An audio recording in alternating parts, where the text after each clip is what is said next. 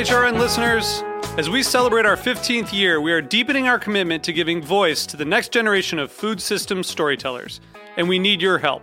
Our internship and fellowship programs help activate new possibilities for underrepresented and underestimated young people through experiential journalism, audio engineering, and production training. Through these unique programs, HRN helps food equity stewards build essential workforce readiness skills that expand their potential and foster economic mobility. Please consider supporting these critical programs. And with a minimum donation, you can be entered to win a dinner for two at an amazing restaurant in one of 8 cities and tickets to a concert at a great venue in one of those cities. We have incredible partners across the country who have donated as they also share our passion for helping to educate the next generation of food system storytellers. Check out heritageradionetwork.org/15 to donate and enter to win today. That's heritageradionetwork.org/15 to donate and enter to win today. And make sure you donate before March 31st. Thank you. Today's program is brought to you by Whole Foods Market. For more information, visit wholefoodsmarket.com. I'm Erica Wides, host of Let's Get Real, the cooking show about finding, preparing, and eating food. You're listening to Heritage Radio Network, broadcasting live from Bushwick, Brooklyn. If you like this program, visit heritageradionetwork.org for thousands more. We talk about food. We talk about music with musical dudes. Finger on the pulse, Snacky Tunes. I spent 14 years in 95 cities surrounded by people who were less than human. My mission at that time was to become more than human. Light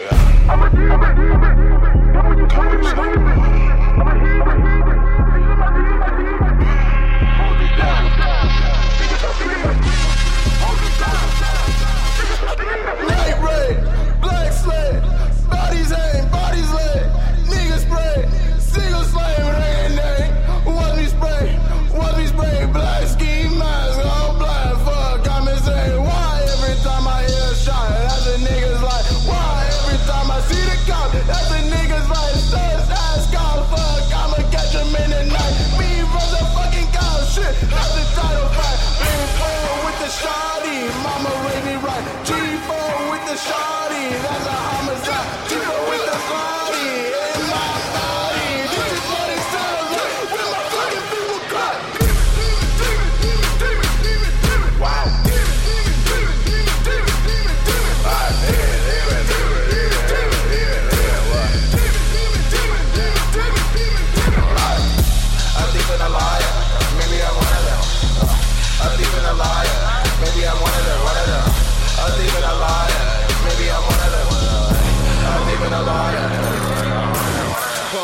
Shawty, ay, little hoe fall back, I pull up with my posse, ay, dressed in all black, pump action shawty, ay, little hoe fall back, I pull up with my posse, ay, dressed in all black, I'm feeling like Marilyn Manson, selling these bricks out of mansion, rap game Glenn Danzig, holding your hoe for ransom, young black punk. I'm feeling like I'm in Rancid, they like Young Flex, you too sick. I'm feeling like I got cancer, ayy, ayy. Why me pull up with my bro? Pull up, I how about I mac on your hoe? If you got problems, your toolie gon' blow. Blowing your breath out all over the flow. Kicking your teeth in your head. Didn't you hear what I said? I told you be cautious, so I'ma off you, ayy. Look at you, honey, you're dead, ayy. I don't want your hoe, she goopin', ayy. I'm ballin', but I am not hoopin', ayy. And if you got problems, I pull out that chopper and blast you away like Hadouken, ayy. I'm on top and I'm kicking the wolves, and ayy. Way ahead of you, like I be fooling. Why me pull up with my bros and I'm fooling like Candyman? I'm strapped with the toolie, ayy. My new chick looking like Kylie, ayy. Diamonds all up in my Briley, ayy. All these Hispanic shit's on me, ayy. Call me Coyote, no Wiley, ayy. I will not make her my wifey, ayy. That hoe be getting too pricey, ayy. Young Flex, you getting too hypey, ayy. Young Flex, you getting too hypey, ayy. I got the juice like some Hi-C, ayy. I got the juice like some Hi-C, ayy. Young Flex, you getting too hypey, ayy. Young Flex, you getting too hypey, ayy. I got the juice like some Hi-C. I got the juice like some Hi-C, ayy. Young Flex, you getting too hypey, ayy. Young Flex, you getting too hypey. Wow. I think I'm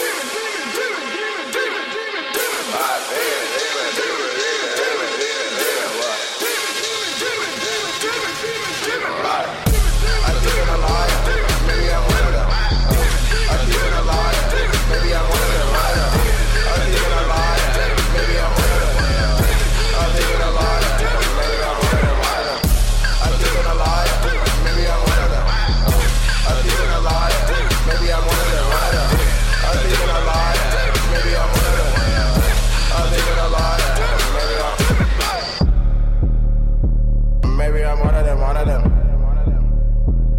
Maybe I'm one of them, one of them. Maybe I'm one of them, one of them. All right, welcome to Snacky Tunes. I'm one half your host, Greg Bresnitz. Darren, you there? Hey, guys, how's it going? Calling in from the West Coast, Darren Bresnitz. The other half... Yeah, we're going to have to work on this. This is like new territory for us. That was just False Prpht, who will be live in studio later today. Big shout out to Phil from Momo for hooking us up. But first up, we got Matt Rodbard. Welcome. Yeah, thanks. Who we know from Food Republic, but now freelance journalism extraordinaire. Yeah. Where are you writing these days? I mean, I'm writing for a bunch of people. You know, Lucky Peach, Wall Street Journal, Bon Appétit, whoever will pay. Oh. Whoever will take for hire. Yeah, whoever will take the most interesting story, right? And whoever will not pay but has like a bunch of Facebook followers, I'll do some Facebook posts too. Oh, you know. Okay. Just shout out to anyone who wants a Facebook post. I can do that. What's a Facebook post? Just like I'm a Facebook post guy for hire. Like I'll do a post for free if they have a lot of followers. Oh, okay. Interesting. Yeah, it's a new model. Yeah, wait. It's new media. Can you give an example? You know, one example is say like BuzzFeed has like 18 million followers. I would say, buy Koreatown a cookbook on their Facebook page, and it would be for free, but it would be very self-promotional. That's what I'm saying. Excellent segue. Matt is actually here not to tell us how the new model of food journalism is working, but he has put together, with Deuki Hong, a beautiful, beautiful cookbook called Koreatown. Awesome. Great. It's awesome. It really is... It's stunning. I mean, we're going to get to all of it, but I just want to say it's a beautiful cookbook. It looks really good. What is the genesis for this? I mean, why a cookbook in 2016? Right. Why a cookbook? I mean, cookbooks. There are a lot of them. If you go to Barnes & Noble, there's like 17,000 of them on the shelves. And you know, why a cookbook? I felt, and Deuki Hong, my co-author, who's not here today, unfortunately, he's sleeping because he had to work a long shift at Baekjeong. Okay. Restaurant. But this book was needed because Korean food really needed to be brought to the modern reader. You know, a lot of times there's been many cookbooks written about Korean food, but in the past they've been kind of sleepier tomes written by food professors or YouTube stars, and they were very instructional and very educational, but they didn't have the energy of Koreatown, because you guys, I'm sure, have been to Koreatown. I mean, I work right around the corner. Yeah. Yeah, Darren, I mean, you're in L.A. Yeah, I mean, it's funny because I always know when you're in town, because my feed on Instagram is just like the best looking raw like banchan meats getting ready. I was like, oh, Matt's in LA, but I mean, you know, I think my first experience in LA in Koreatown was Park BBQ, which is sort of like the most popular one. But you know, why has Korean food taken so long to get in sort of the mainstream? You know, compared to Chinese food and Japanese food, and like I feel like even now it's in the mainstream and it's surpassing it. What do you think? It's a good question. You know, Korean food has generally been done with a for us, by us kind of mentality. These restaurants with all this delicious food have not marketed themselves very well, like Thai restaurants and Chinese restaurants.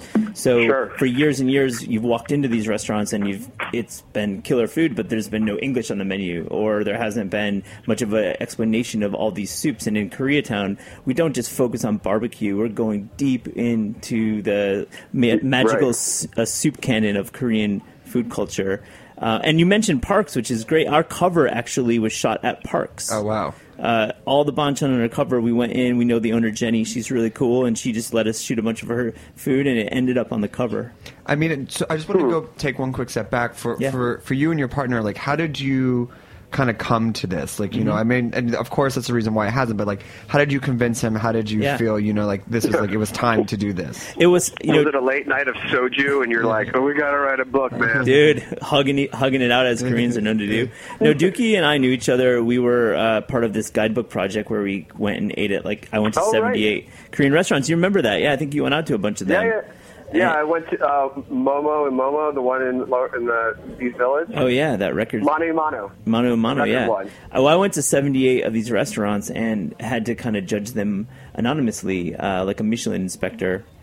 Deuki as well had to do that. We were both hired, and I met him at the kind of big meeting we did to decide on the top 30 Korean restaurants. And at the end of that meeting, we did go out for a few soju bombs, and we we were like, okay, what's next? And we'd all like been so deep into Korean food in New York, and I just loved the way Deuki thought about food. You know, he's a chef and at a really great restaurant called Kanghodong Baekjeong in New York, but he's also kind of this food scholar. He really is into Korean food in a way that's unique. So we came together to write the project and to test the recipes in his kitchen, and it's been really, it's worked out well. So getting into the cuisine itself, you know, when you get an Italian cookbook, you know, that's like minimum like 4 ingredients, you most likely have it. Yeah. Kind of getting into like, you know, a different regional cuisine that has like so many ingredients. Yeah.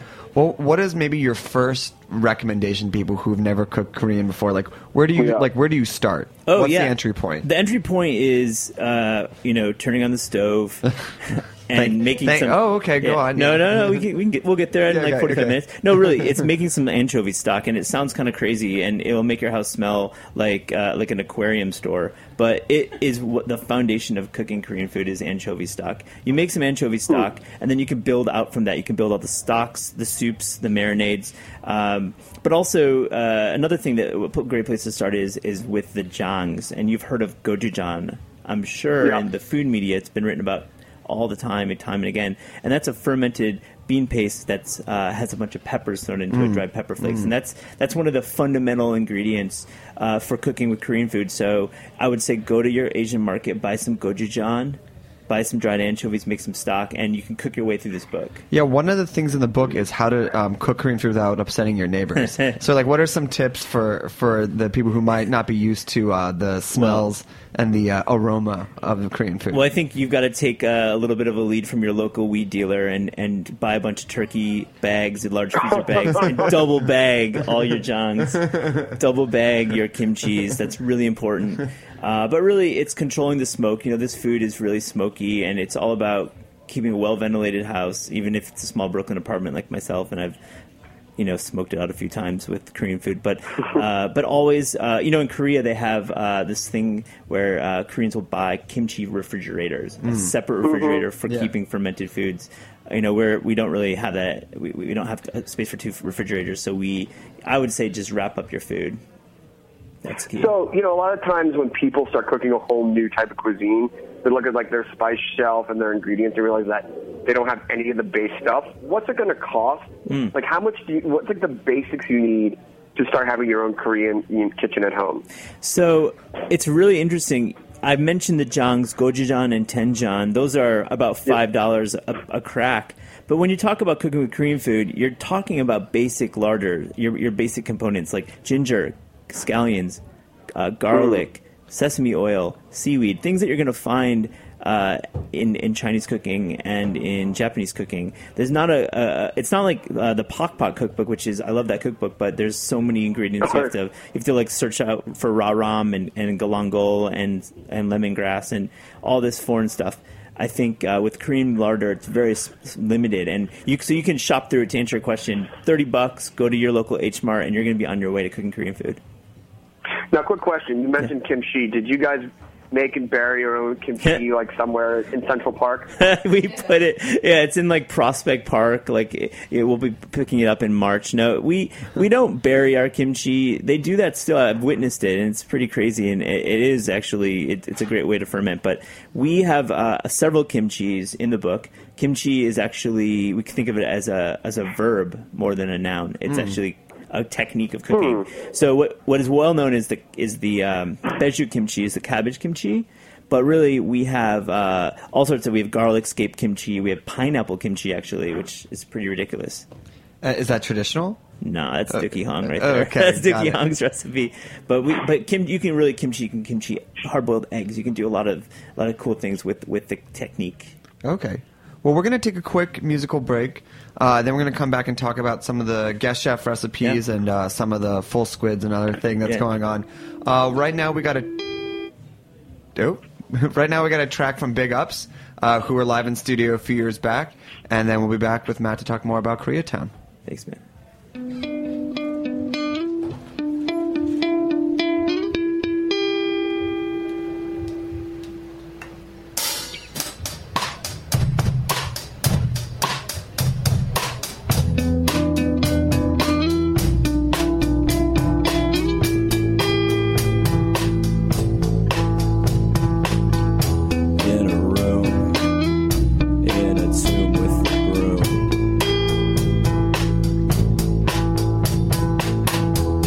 to sweep away the clouds and the gloom. Daylight savings and pencil shavings.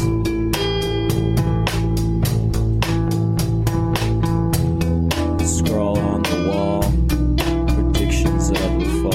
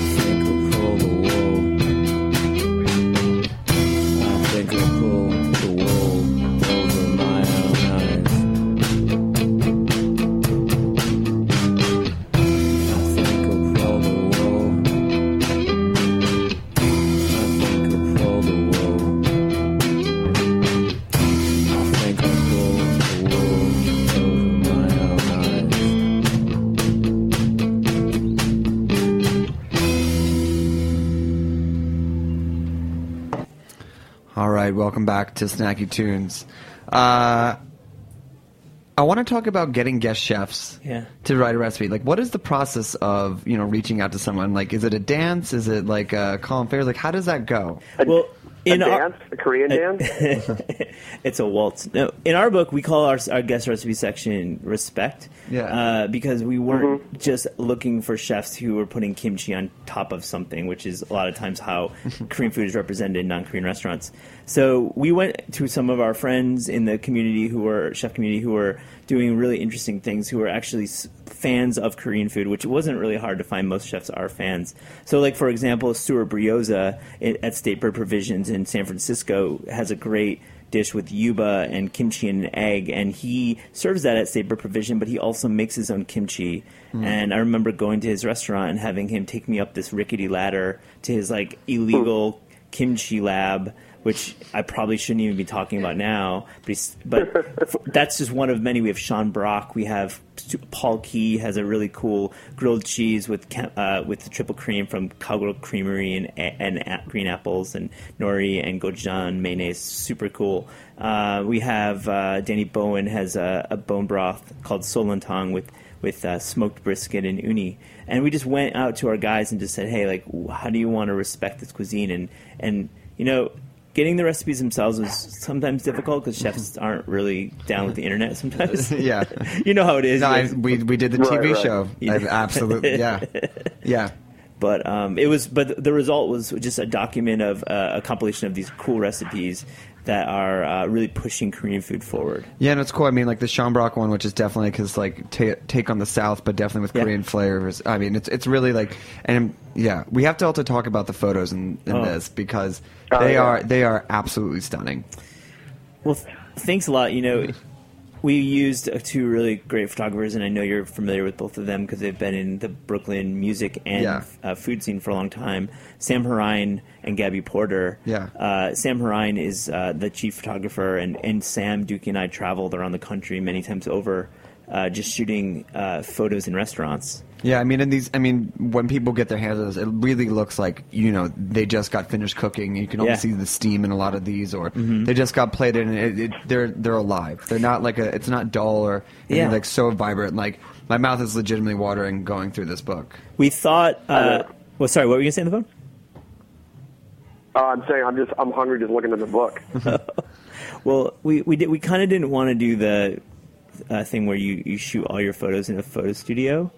You know, that's most cookbooks are done that way, where it's like 75 photos in 3 days and all the plates look similar or the same, and you're 3 days and you're done. Well, we spent all of our money on travel and going to these restaurants and shooting with permission, sometimes without permission, but just trying to get the vibe. You know, really, it was touch and go at times. And you know, in LA, we had this crazy night where we had it was my birthday. At this Pochamacha in Wilshire called DGM, and Sam was there, and his camera got sprayed with soju bombs, and we had this, you know, all the great food was lined up, and it really worked well for the book, and it brought some energy to it that you mentioned. Yeah, I guess now that you're saying it, I feel that it plays more into where, you know, sort of like the new media of, you know, food and photography and how people learn about food. I feel it plays more to that, like, this speaks to me more and makes me want to get into this cuisine and then go have that experience than what it would be like in the studio. Yeah, I don't want to be insulting to this, but this looks like, now that you say it, like an Instagram style of shooting where it's like, I mean, there's a lot of action in the background, like there's like people kind of there, I mean, but like in a really beautiful like staged way. It's like, oh, it's like I'm in the restaurant. It looks like it's not a like shooting in like a bubble. I mean, It looks like it's part of the like the real community and like the real thing. Yeah, Greg, it's so true. And we wanted rough edges. You know, we didn't bring any props because we didn't have any. We didn't want perfect. We wanted rough. We wanted like the real table that you find in a Korean restaurant. Wanted real like chopsticks that have been used a million times over and washed and used again and again. Like that's what Korean food is, and it brings this energy to it. And really, it is a modern cookbook. We are very proud, Deuki, Sam, Gabby, and I, about what we've been able to put together here, which is a document about what it's like to eat in Koreatown in 2016. And I don't think it's going to change that much in the next 10 years, but it might. And in 10 years, we might do a new version. But I think that's the way cookbooks are going. You know, it's not all about the perfect. It's about the real. And Instagram is real. So speaking about the modern Korean cuisine, you know, I mean, people know bibimbap, people know bulgogi, things like that. What dishes did you discover that one blew you away, that it may just stay just in Korean restaurants as like sort of like a personal favorite, but not popular? And then what do you think the next like breakout dish is going to be? For sure. Darren, you know, Gamjatang is this dish that I love, and it doesn't roll off your tongue like bibimbap. It's called gamjatang. It's pork neck that have been stewed for hours, and it's in this stew with potatoes and black pepper and perilla leaves and perilla seeds. And the broth is a pork stock. It's not the kimchi flavor. It's not the sour or spicy that you're really usually familiar with and aware of when you're eating Korean soups. It's this very different style of soup. But I've taken chefs there, and they've loved it. You're picking the pork meat off of the bone, and you're dipping it sometimes in the side sauce of wasabi and soy sauce, and it's really delicious. So that's one. And the next big thing to break through, honestly, Solentang is bone broth, and bone broth has been at the kind of forefront for a while. I'm sure you had like 20 guests that talk about bone broth. We actually never brought anybody in to talk about bone broth. Oh, no bone broth. Yeah, that trend kind of missed us. Oh, missed you. Well, yeah. I think Solentang can be this next big thing, with bone broth being a big staple right now in food culture. But this is the really traditional Korean style of bone broth, and I love it. Amazing. So I know that in addition to the cookbook, you also created a fun playlist to go around with the cookbook. Yeah. So, you have A$AP Ferg, CL, Black Mouse Super Rainbow. Not exactly what I think of when I think of Korean food. So how did this music inspire you for your cookbook and for Koreatown? Well, my friend David, who I've been following at Large Hearted Boy, do you guys know that blog? Oh, yeah. He's awesome, and I've been following him since he started doing this thing, blog thing, for about 10 years, and I was fortunate enough to be able to do a book notes for him, and he asked me to compile some music that I was inspired by while writing it. So CL is this kind of breakout K-pop star, and she's crossing over. She was in a group, Girls' Generation, and now she's 21, and she's crossing over. I think this guy Keith Ape. Have you heard of him before? Yeah, Darren. Keith Ape is he's this trap rapper from Seoul. And he did this remix. Itchy Ma is this big hit that you've probably heard on. It's been on some indie hip hop stations, and he did this remix with Waka Flocka Flame and A$AP Ferg. And he is dope. He's really cool, man. And I really like this guy. And I think there's more going on than the manufactured K-pop sound that you're hearing, and then the Psy sound, of course. I think Seoul is a really cool place for music, and you're going to find also a lot of rock bands that are kind of eschewing that manufactured sound and vibe and playing and hopefully breaking it over in the States. Amazing. So just before we wrap up, I know that you have a couple events promoting the book happening up and down the East Coast, and then fingers crossed on the West Coast. So what do you got coming up in the next month or two? Oh, yeah. So we're going to be in Philadelphia on Tuesday at Abe Fisher, which is Mike Solomonov's restaurant, and we got this cool event there. And then in 2 weeks, we'll be down in D.C. with Eric Bruner Yang. Oh, he will be doing Darren and I are hosting a series of panels at South by Southwest, and Eric and Alex Dupak will be doing one of the panels called The Real Cost of Food. Yeah, he's great. It's so cool that you're hooking up with him. He's a rising star. Yeah. Met him this week. Awesome. He was in town this week cooking for the Beard House. Really nice guy. He's super cool, and he has a place called Makedo, which is like a restaurant / retail outlet, and we're doing a big event there in a couple weeks. And then we're hopefully coming to the West Coast in April. And perfect. Good. We'll be there. Yeah. All right. Well, where can people get the book, order online, hire you for Facebook posts? Facebook posts. Definitely. Those are freebies, though. I'm not for hire. Those are free. Yeah. So KoreatownCookbook.com is our website, and it has a bunch of information, but you can order it on Amazon. And, support indie and go to your local indie bookstore. Book Court in Brooklyn is a great place. Perfect. Great. Well, we got one quick musical break, and then we got False Prpht live in studio up next.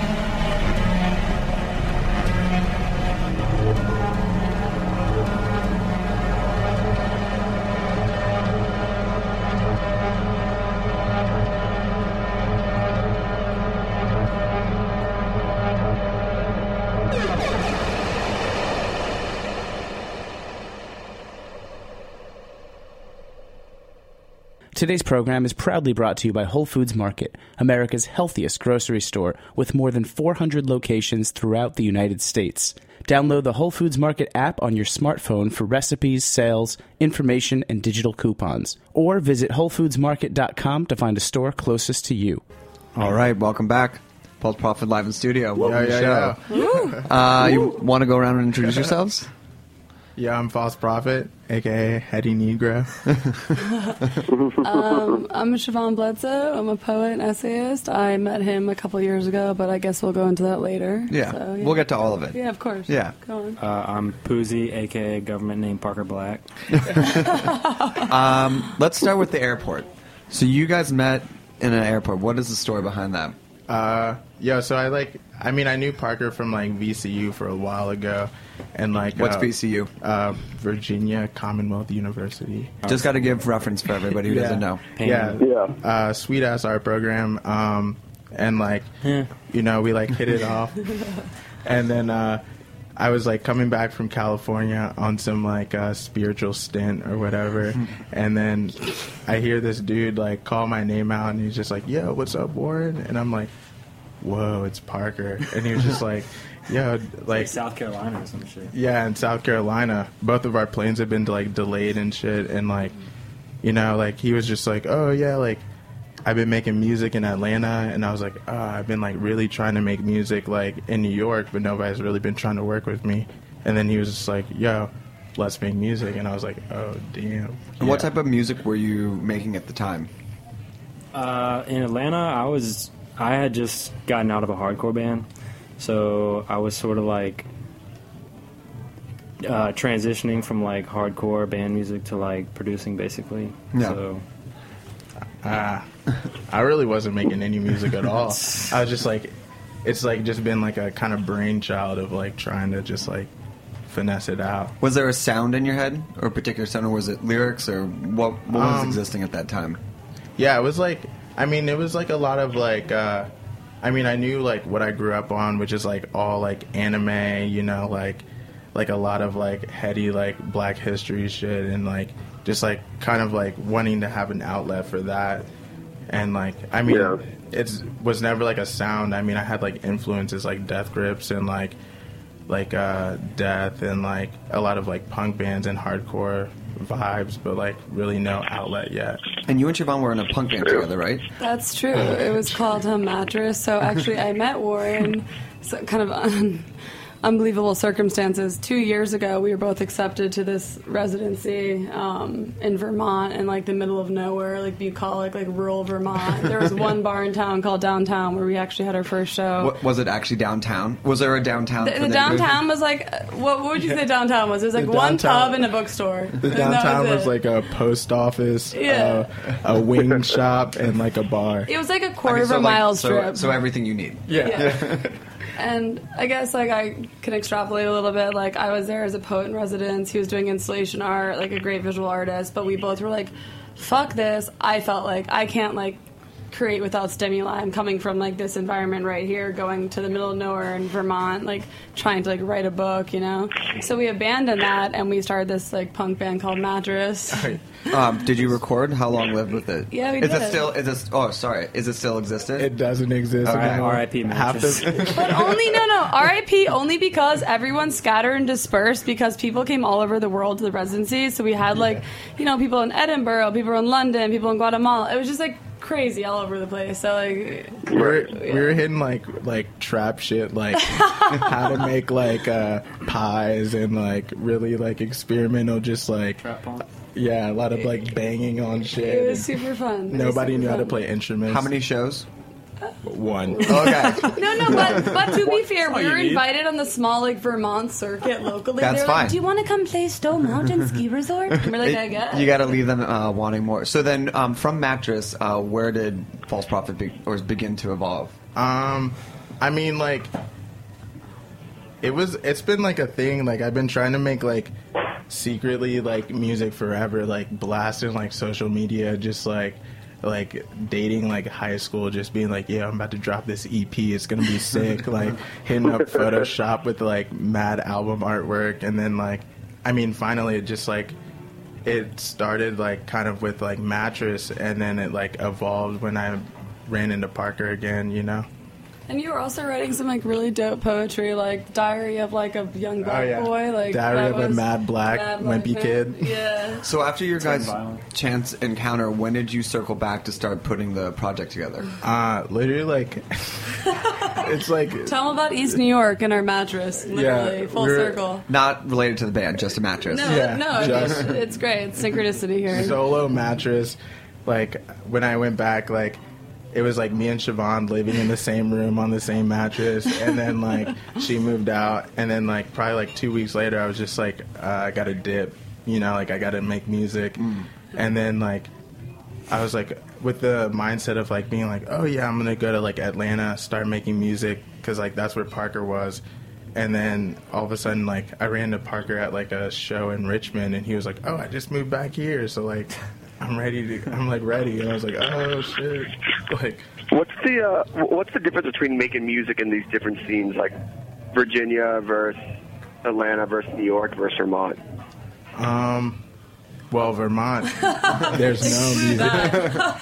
there's no music scene in Vermont. But, like... the thing about a lot of these music scenes is always reactionary. So that if there's nothing to react against... There's nothing going on. True. So, like, for, like, Richmond, for example, it's kind of 50-50 with things happening versus, like, what you can do. Whereas, like, New York, it's, like, 100% you can do it, like, anything you want. Because there's just so much shit going on. So you got to love about New York. Yeah. Yeah.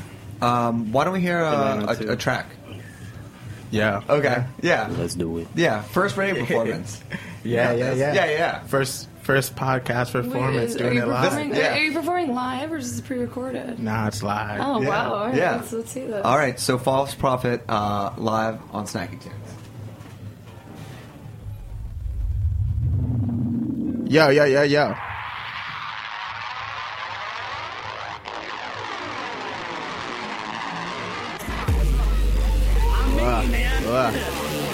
I'm insane. I'm that nigga, yo. I know Civil War gun holder. I'm that nigga, yo. Like, I'm that nigga.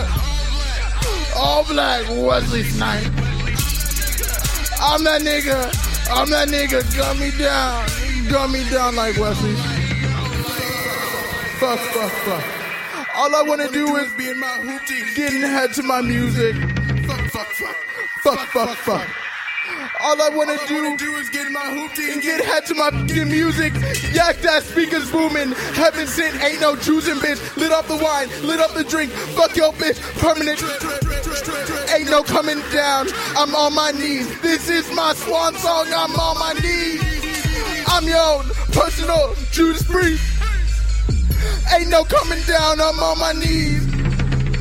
I'm your own personal Judas Priest. Yeah. Niggas die today, nigga fade away. Fake ass niggas die today, nigga fade away.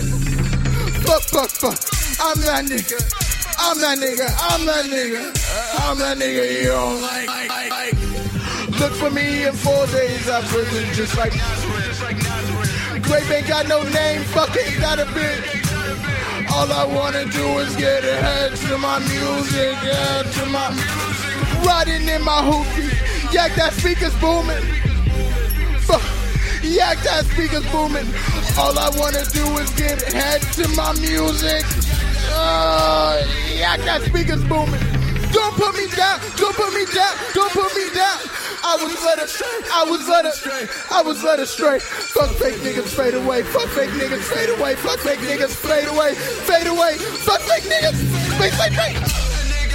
I'm that nigga you don't like. Nigga. I'm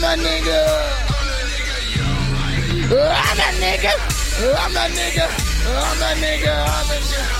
All black Wesley Snipes. I'm that nigga. Gun me down, nigga you don't like. like. I that nigga, you don't like, fuck, what? I'm that nigga you don't like. Yeah. So how do you begin to put, like, your hardcore punk roots with rap? And, like, where do you, like, kind of bleed the two together? Do you see, like, there's, like, much of a difference between the two genres? Yeah, like, I mean, I think, like, it's crazy because, like, hardcore kids love rap music. Like, every intermission between a hardcore band is just, like, a 3-6 Mafia forever. True. You know? But, like, I mean, I don't think, like, the energy that's, like, given out from, like, very, like, rap-oriented, like, you know, like, 3-6 Mafia versus... It's, like, 3-6 Mafia versus, like, Death Grips, where it's, like, both people are so live that, like, the energy, like, that's... escalates and like that's given off is just like so beautiful. I don't think there's like a difference, but I think that like there's a difference in like race, sect, you know, like mm-hmm.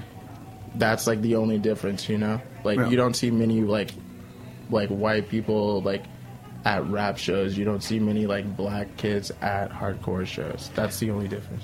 Yeah. And where do you feel like as you're kind of like growing this, like do you feel you fall on one side or the other, or do you think that it's like it's one and the same? I think it's one and the same. I mean, like, I don't know, like, I mean, like, me and Poozy talk about it all the time. It's just, like, they're, like, the, like, line straight on is, like, so, the, like, narrow path in between both of these is, like, so evident. You know, it's, mm-hmm. like, it's there. Just, like, people just need to take it. And when you're producing the tracks, I mean, is a lot of it samples? Is any of it live? Or, like, how does the production come together? Yeah, I mean, it's all over, like, because, you know...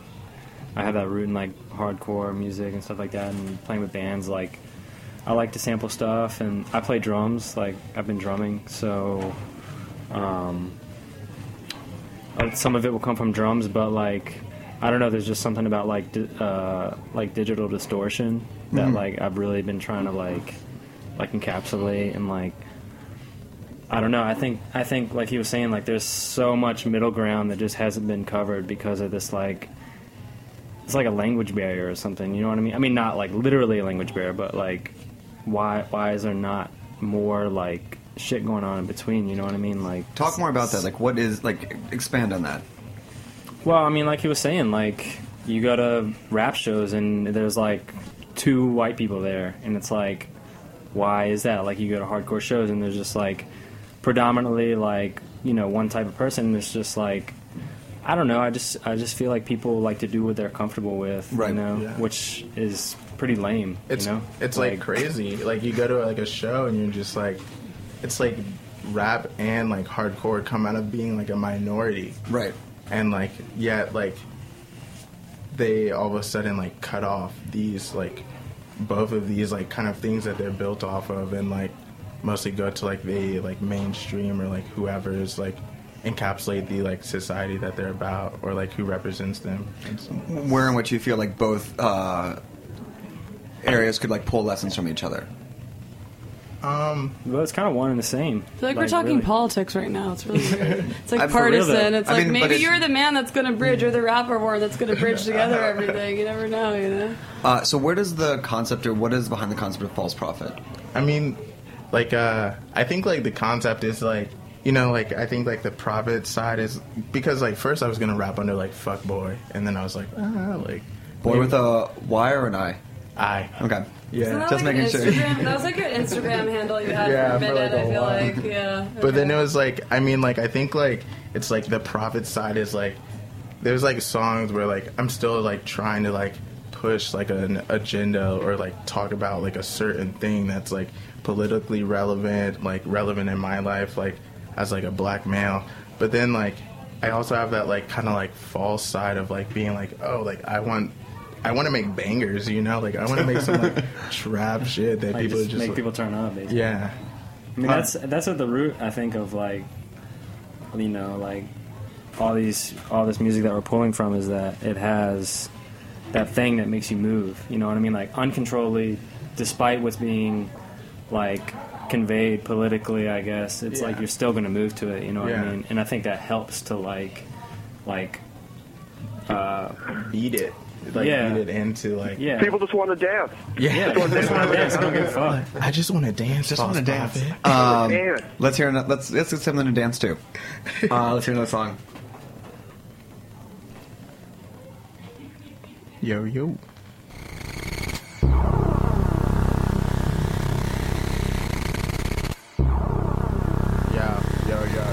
Yeah.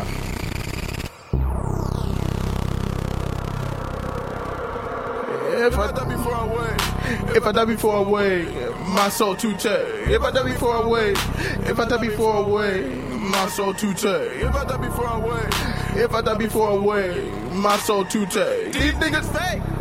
Dave Chappelle, you coming happy. Austin 316, nigga got big dreams.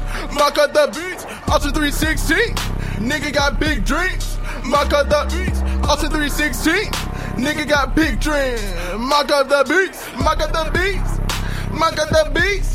Coming in like Steph Curry. If I die before I'm famous, hope that these niggas stop faking. Hope that these niggas stop hating. Hope that these niggas stop playing. Hope that these niggas stop playing. Six niggas at my wake. Six niggas at the pearly gates. Six niggas lining up the yeah. Six niggas lining up the yeah.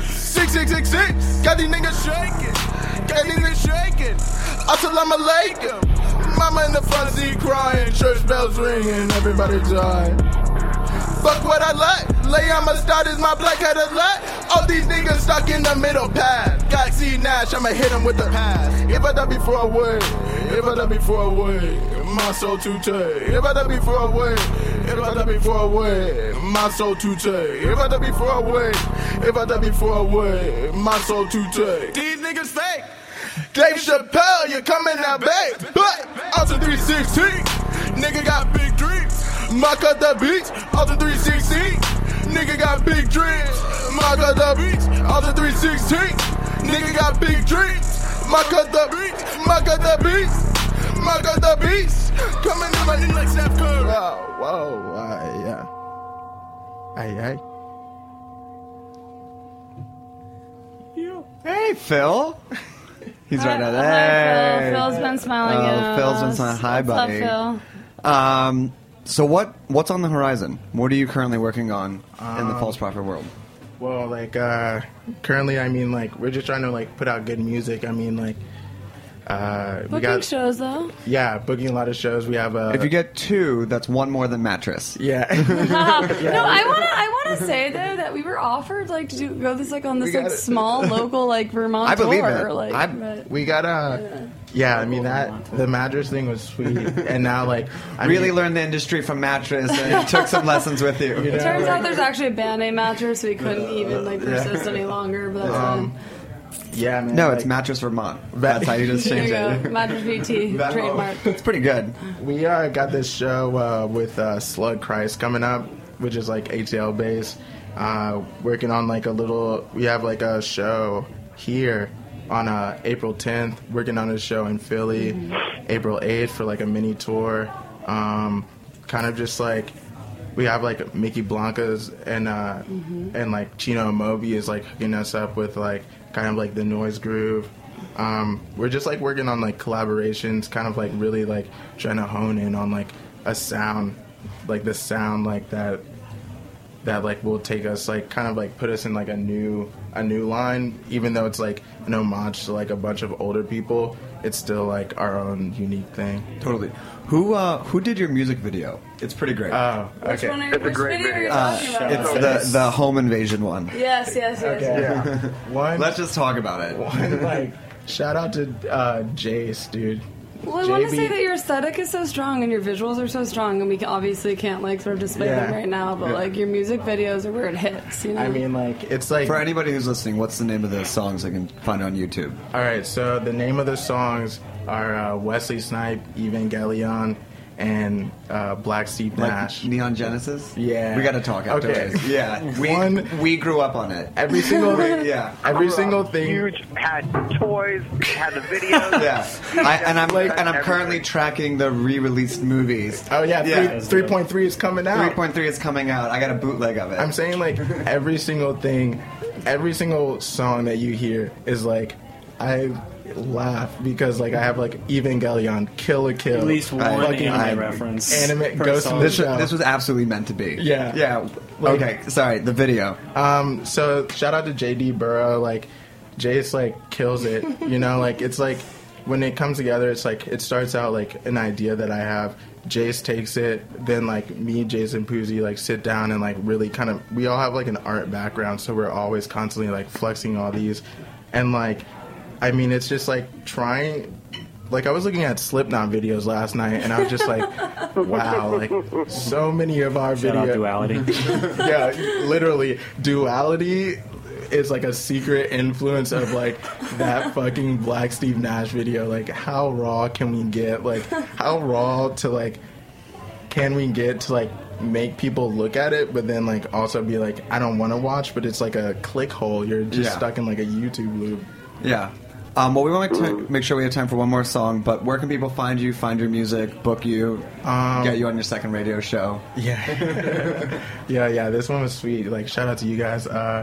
That's it. I mean, you can find me like False Prpht. Prpht is spelled PRPHT.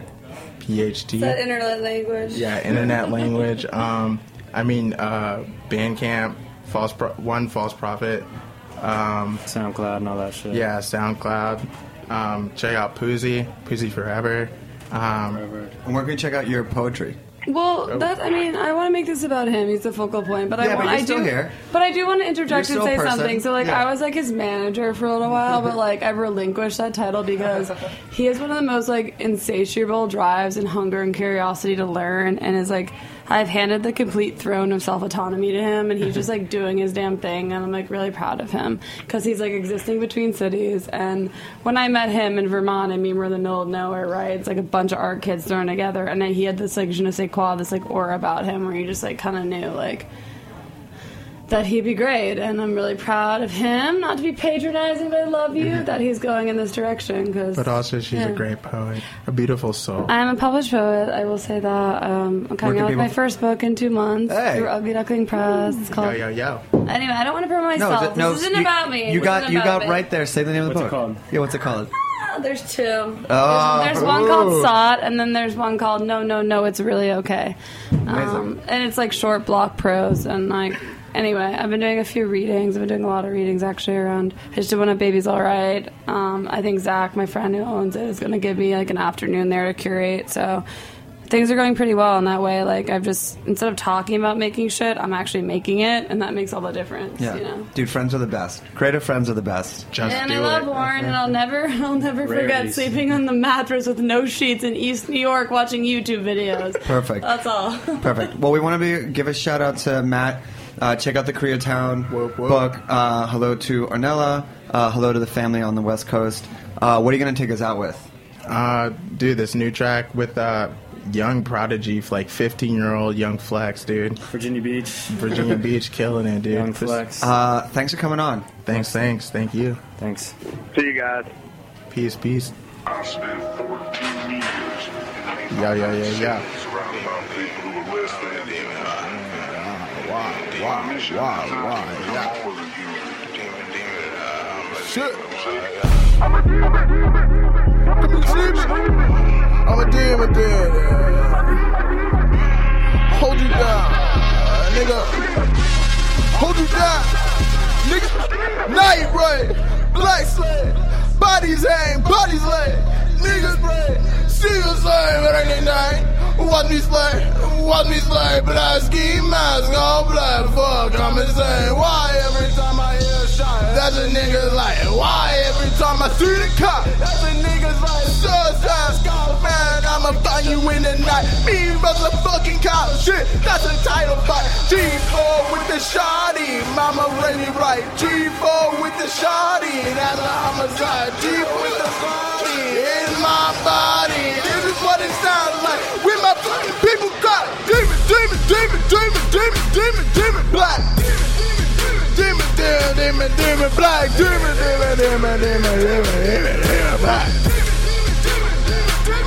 Demon black. I think in a lie, maybe I'm one of them. I think in a lie, maybe I'm one of them. I think in a lie, maybe I'm one of them. I deep in a lot. Maybe I'm pop. Action shawty. Ay. Little hoe fall back. I pull up with my posse. Ay. Dressed in all black. Pump. Action shawty. Ay. Little hoe fall back. I pull up with my posse. Ay. Dressed in all black. I'm feeling like Marilyn Manson. Selling these bricks out of mansion. Rap game Glenn Danzig. Holding your hoe for ransom. Ay. Young black. Pump.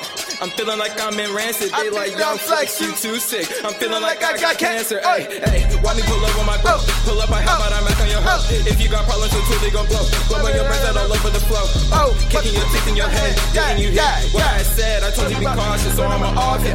Look at you, her ain't dead. Hey, I don't want your hoe, she goopin'. Hey, I'm ballin', but I am not hoopin'. Hey, and if you got problems, I pull out that chopper and blast you away like Hadouken. Yeah, I'm giving the booze. Hey, where your head are you making? Why me pull up on my bros and I'm fooling like Candy Manny. I'm strapped with the toolie. My new chick looking like Kylie. Ay. Diamonds all up in my bright lane. All these Hispanic shits on me. Ay. Call me Coyote, no Wiley. Ay. I wanna make her my wife. Ay. That would be getting too pricey. Ay. Y'all pussy getting too hypey. Ay. Y'all pussy getting too hypey. Ay. I got the juice like some high C. Ay. I got the juice like some high C. Ay. Y'all pussy getting too hypey. Ay. Y'all pussy getting too hypey. Ay. I got the juice like some high C. I got the juice like some high C. Ay. I got the juice like some high C. Ay. Y'all pussy getting too hypey. Demon, demon, demon, demon, demon, demon, demon, black. Demon, black demon, black demon, black. I'm deep in a lie. I'm deep in a lie.